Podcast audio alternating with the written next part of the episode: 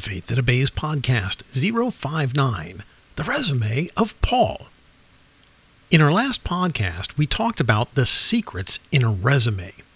Because the Bible contains so much information about certain people, it's pretty easy to metaphorically build a resume for a biblical character. This exercise can reveal things we may have never really considered. Let's look at the Apostle Paul. There's a lot written about him personally. The Apostle Paul is probably the most amazing disciple in the entire New Testament. Not only does he go from being the number one persecutor of the church to the number one promoter of the church, he goes on to pen 3/4 of the New Testament scripture. He's the author of no less than 13 letters to various people and churches. Paul was pretty prolific. So too were others who accompanied him, such as John Mark, who goes on to write the Gospel of Mark, and Luke, a physician. Luke is the writer of both the Book of Acts and the Gospel of Luke. Both these men were close associates of Paul and accompanied him on many of his missionary journeys. Beginning with Luke's writings, let's gather information about Paul's life with which we can build a handsome and respectable resume for Paul. The first time we ever meet Paul is at the end of Acts 7. It's not a great first meeting. It occurs during the stoning of Stephen, where Paul was still known as the Pharisee Saul. We join the assault just after the crowd has been whipped into a frenzy by the preaching of Stephen. Acts 7, verse 57 through Acts 8, 1. At this, they covered their ears, and yelling at the top of their voices, they all rushed at him, dragged him out of the city, and began to stone him. Meanwhile, the witnesses laid their clothes at the feet of a young man named Saul. While they were stoning him, Stephen prayed, "Lord Jesus, receive my spirit." Then he fell on his knees and cried out, "Lord, do not hold this sin against them." When he had said this, he fell asleep. And Saul was there giving approval to his death. In terms of church history, theologians tell us the stoning of Stephen happened about 35 AD. This would put it roughly 3 years after the birth of the church. This passage tells us Saul was still a young man. He has some type of authority because he's giving approval to the stoning of Stephen, and the murderers are laying their clothes at the feet of this young man as he stands back, giving approval.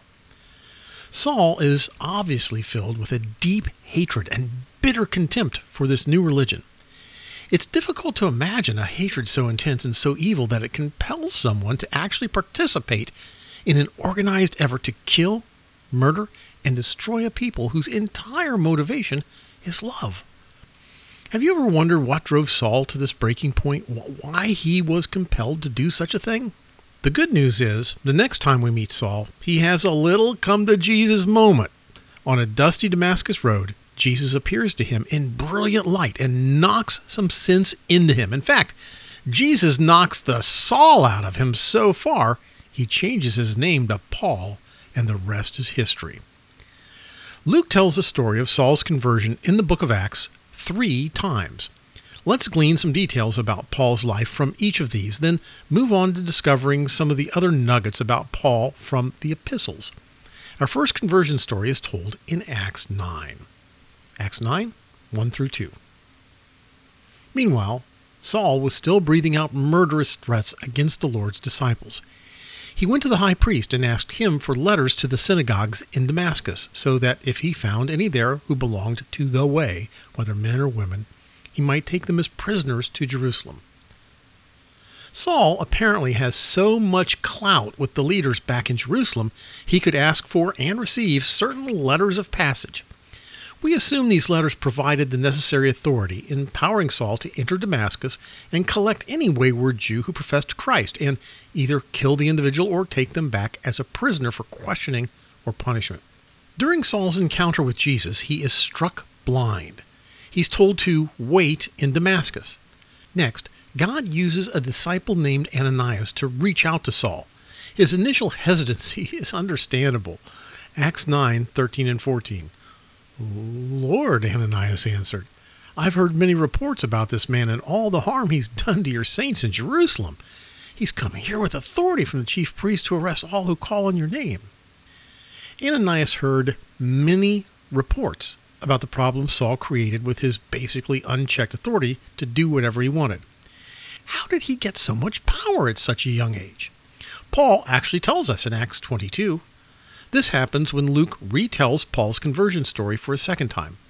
This time, it's Paul himself speaking to a bunch of angry Jews back in Jerusalem. Acts 22, 1-5. Brothers and fathers, listen now to my defense. When they heard him speak in Aramaic, they became very quiet. Then Paul said, I am a Jew, born in Tarsus of Cilicia, but brought up in this city. Under Gamaliel, I was thoroughly trained in the law of our fathers and was just as zealous for God as any of you are today. I persecuted the followers of this way to their death, arresting both men and women and throwing them into prison, as also the high priest and all the council can testify. I even obtained letters from them to their brothers in Damascus and went there to bring these people as prisoners to Jerusalem to be punished. In this account, we gain some new bullet points for Paul's resume. He's a Jew. He was born in Tarsus. He was actually brought up in Jerusalem and was blessed to be taught by one of the most prominent rabbis in all of Jewish history, named Gamaliel. According to John MacArthur, Gamaliel was so loved and respected, some fondly called him the beauty of the law. Paul wasn't just trained in the law, he was thoroughly trained, or as the NASB says, strictly trained. He was so zealous for God, he persecuted the church and attacked the followers of Christ because he saw them as blasphemers. Now, there's something very interesting about Saul's attitude regarding the Christians, which stands in stark contrast from that of Gamaliel. From other scriptures, we know Gamaliel was a centrist and maybe even an appeaser regarding the church. After the apostles are arrested in Acts 5, he crafts wise counsel preventing serious persecution. Strangely, Saul does not imitate the patient character traits of his teacher. Despite being trained by Gamaliel, Saul seems to have missed imitating Gamaliel's patient heart. Something must have happened to Saul to drive him over the edge of reason, to possess such a radically differing view from this sage advisor regarding the church. What happened to Saul to make him so bitter and so angry? In Acts 22, we also learn that Saul was zealous for the law.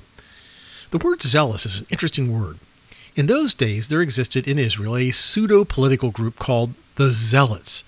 They were a radical bunch of Jews who were basically terrorists to Rome. Paul's choice of the word zealous might give us a little additional insight into the depth of his hatred for the church, since most people of his day would associate this word with that radical group. He absolutely hated Christians.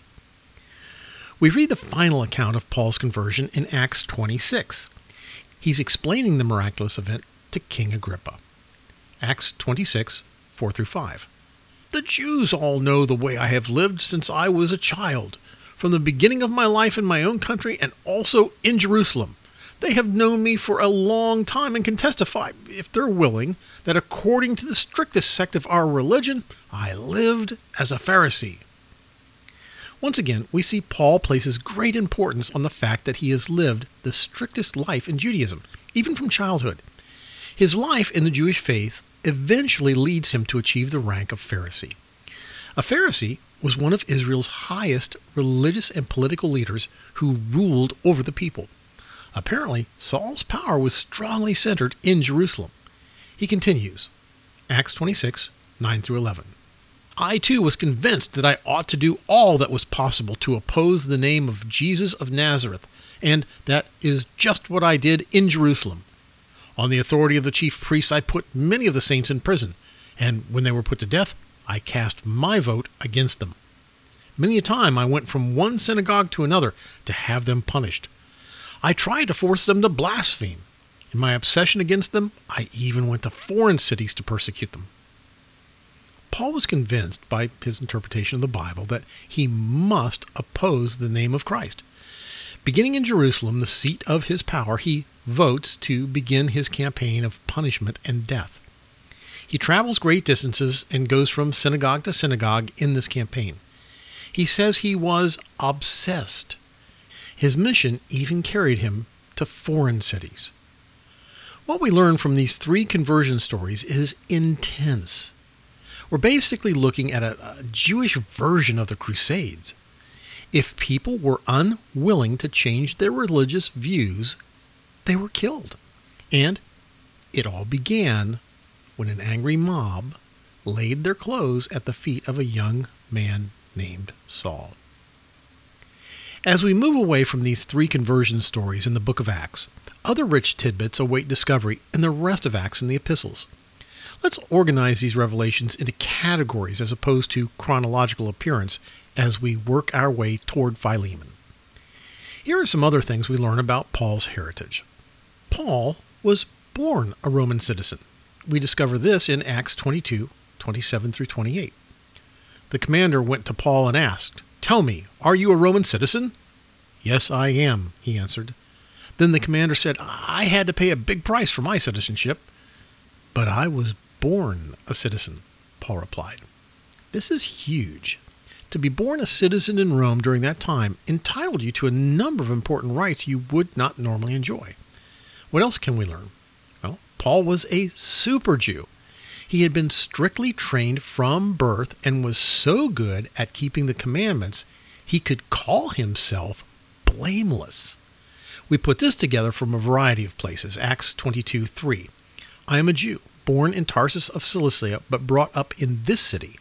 I studied under Gamaliel and was thoroughly trained in the law of our ancestors." Galatians 1:14. "I was advancing in Judaism beyond many Jews of my own age and was extremely zealous for the traditions of my fathers." Acts 26:24. At this point, Festus interrupted Paul's defense. "You're out of your mind, Paul," he shouted. "Your great learning is driving you insane."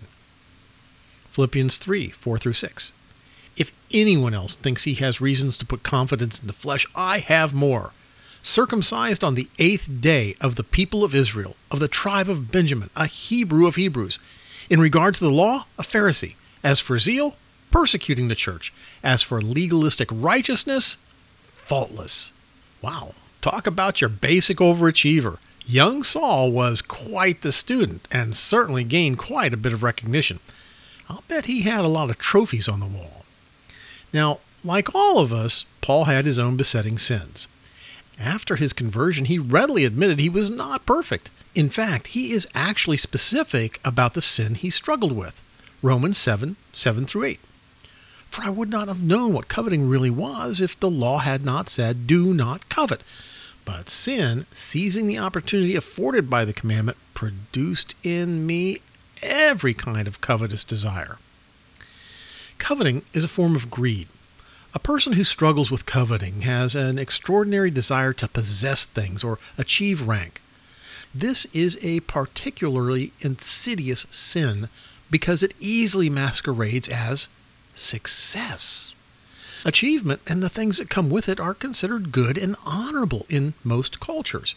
Every parent wants their child to do well in life, but when the desire to succeed is taken to an extreme, it can become the deadly sin of covetousness.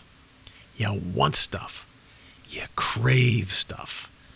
In order to feed this sin, you must have at least a little wealth. Certainly, a young man at the top of his class and the top of his game politically would have had a pretty decent income, not to mention the family wealth which would have provided such a prestigious education. Paul alludes to this fact in Philippians 4:12. "I know how to get along with humble means, and I also know how to live in prosperity."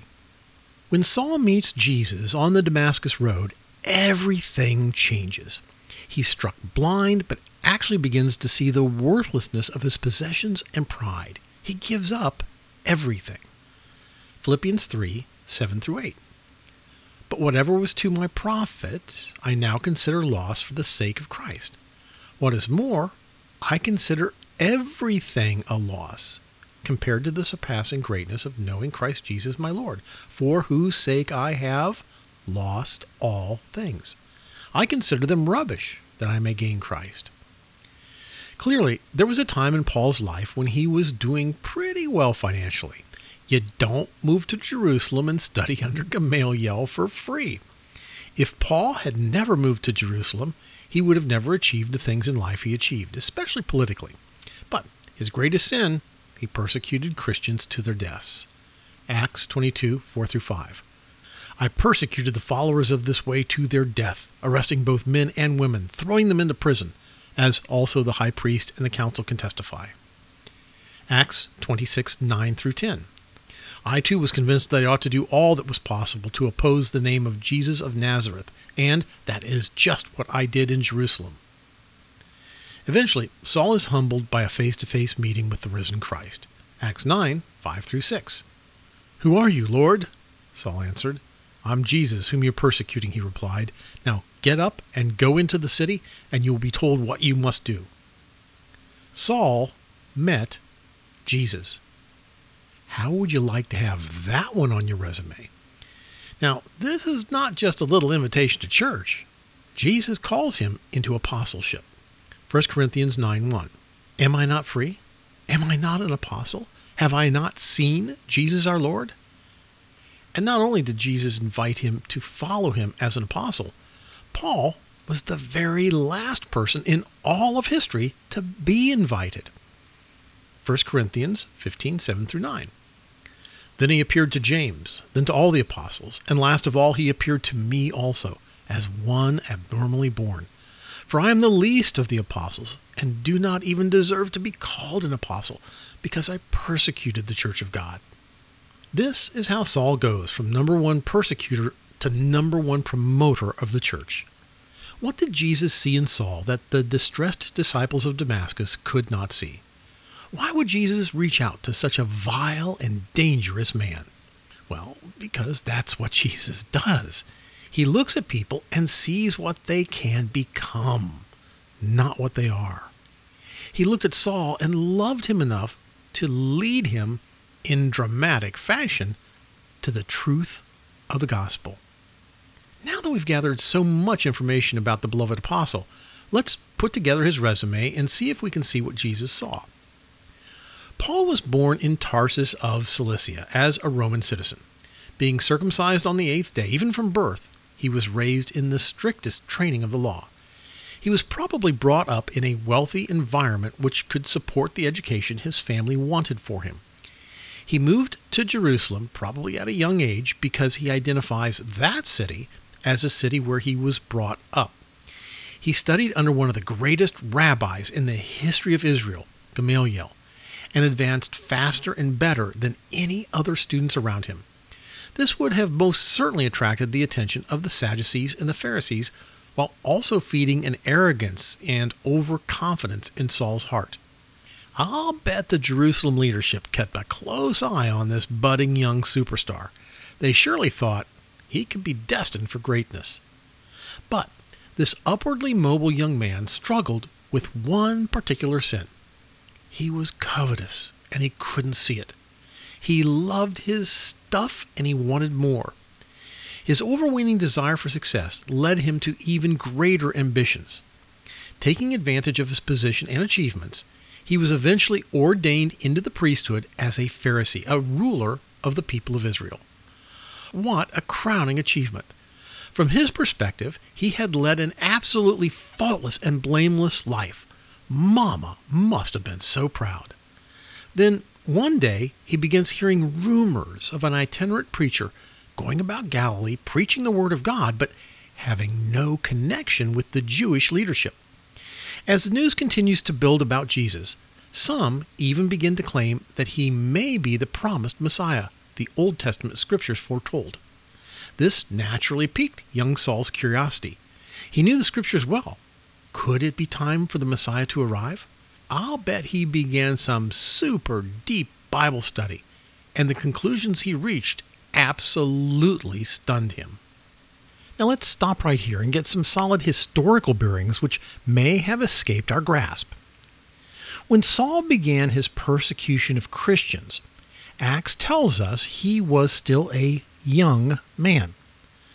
The murderers of Stephen laid their coats at his feet. And not just a young man, a young Pharisee.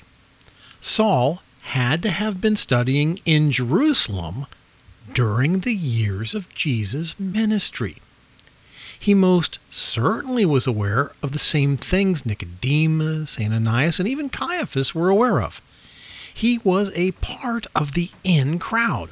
It would be quite naive on our part to ignore this fact. Saul was there during the earthly ministry of Jesus. He was at the height of his career. The things unfolding around him from the time of John the Baptist to the crucifixion of Christ were not outside his purview. He would have known about most, if not all, the things going on regarding Jesus of Nazareth. Now, if you're like me, you tend to see Saul as a character that suddenly shows up in Acts 7 and had absolutely no existence before that time. That's silly. Why do we overlook the incredible fact of where Saul of Tarsus appears on a timeline? Frankly, he probably heard Jesus speak. He probably even met Jesus. From the time of the resurrection until the stoning of Stephen, a cauldron of hatred stored in Saul's heart simmered, steamed, and ultimately boiled over. This new cult had to go. Too many people were believing the lie. 3,000 had joined the brainwashed masses on the day of Pentecost alone, and thousands more after that. The poison of the Christians had even spread to distant Damascus. It had to be stopped. Christianity could blossom too easily there in the absence of the Jerusalem leadership. Saul asks for and obtains permission to stop the plague in its tracks by going to Damascus with murderous intentions. That fateful trip brings him face to face with Jesus, and his life is changed for an eternity. Our covetous young man gives up everything, including his new mission to massacre Christians, obeys the gospel, and immediately begins to preach that Jesus is indeed the Christ.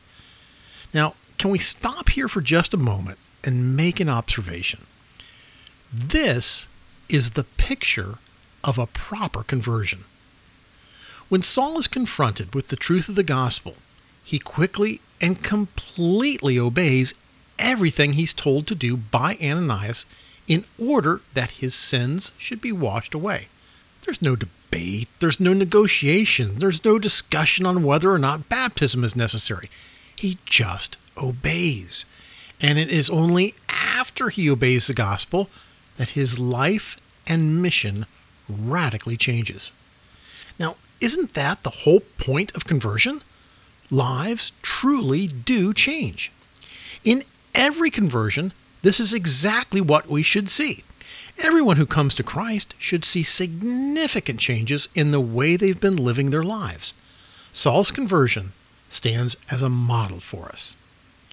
Saul becomes Paul and is invited into apostleship. In fact, he is the very last person in all of history to become an apostle. The office of apostle is a very particular office in the church and was only offered by and conferred upon an individual by Jesus himself.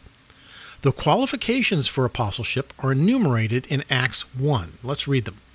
Acts 1, 21 through 22. Therefore, it's necessary to choose one of the men who have been with us the whole time the Lord Jesus went in and out among us, beginning from John's baptism to the time when Jesus was taken up from us. One of these must become a witness with us of his resurrection. To be an apostle, a person had to have been around from the time of John the Baptist to the time of the ascension. They must have been a witness to the resurrection. This certainly prevents anyone from claiming apostleship in this century, doesn't it? This is an additional reason why I think Saul must have been closely familiar with Jesus' ministry in and around Jerusalem.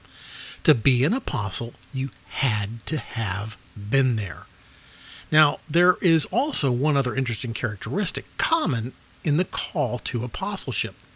This is amazing. Listen, when we study this out carefully, we discover a particular phrase Jesus used when he called each of the 12. He always said, "Come, follow me." This, of course, implies something obvious. The call to apostleship had to happen sometime before the death of Jesus on the cross. And the only people who ever received that specific command to come follow me were the initial 12 apostles.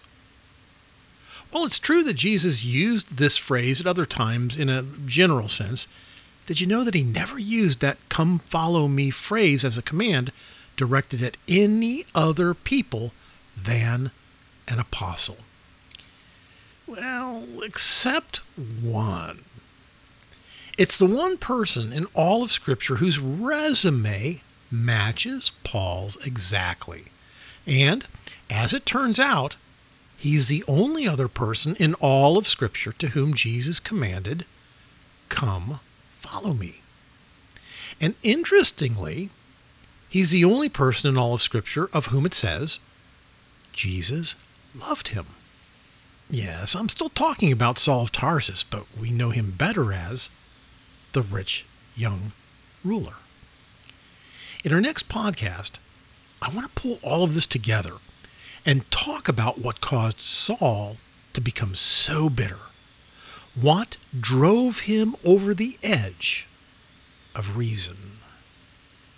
Well, thanks for listening. Join the argument at www.jointheargument.com.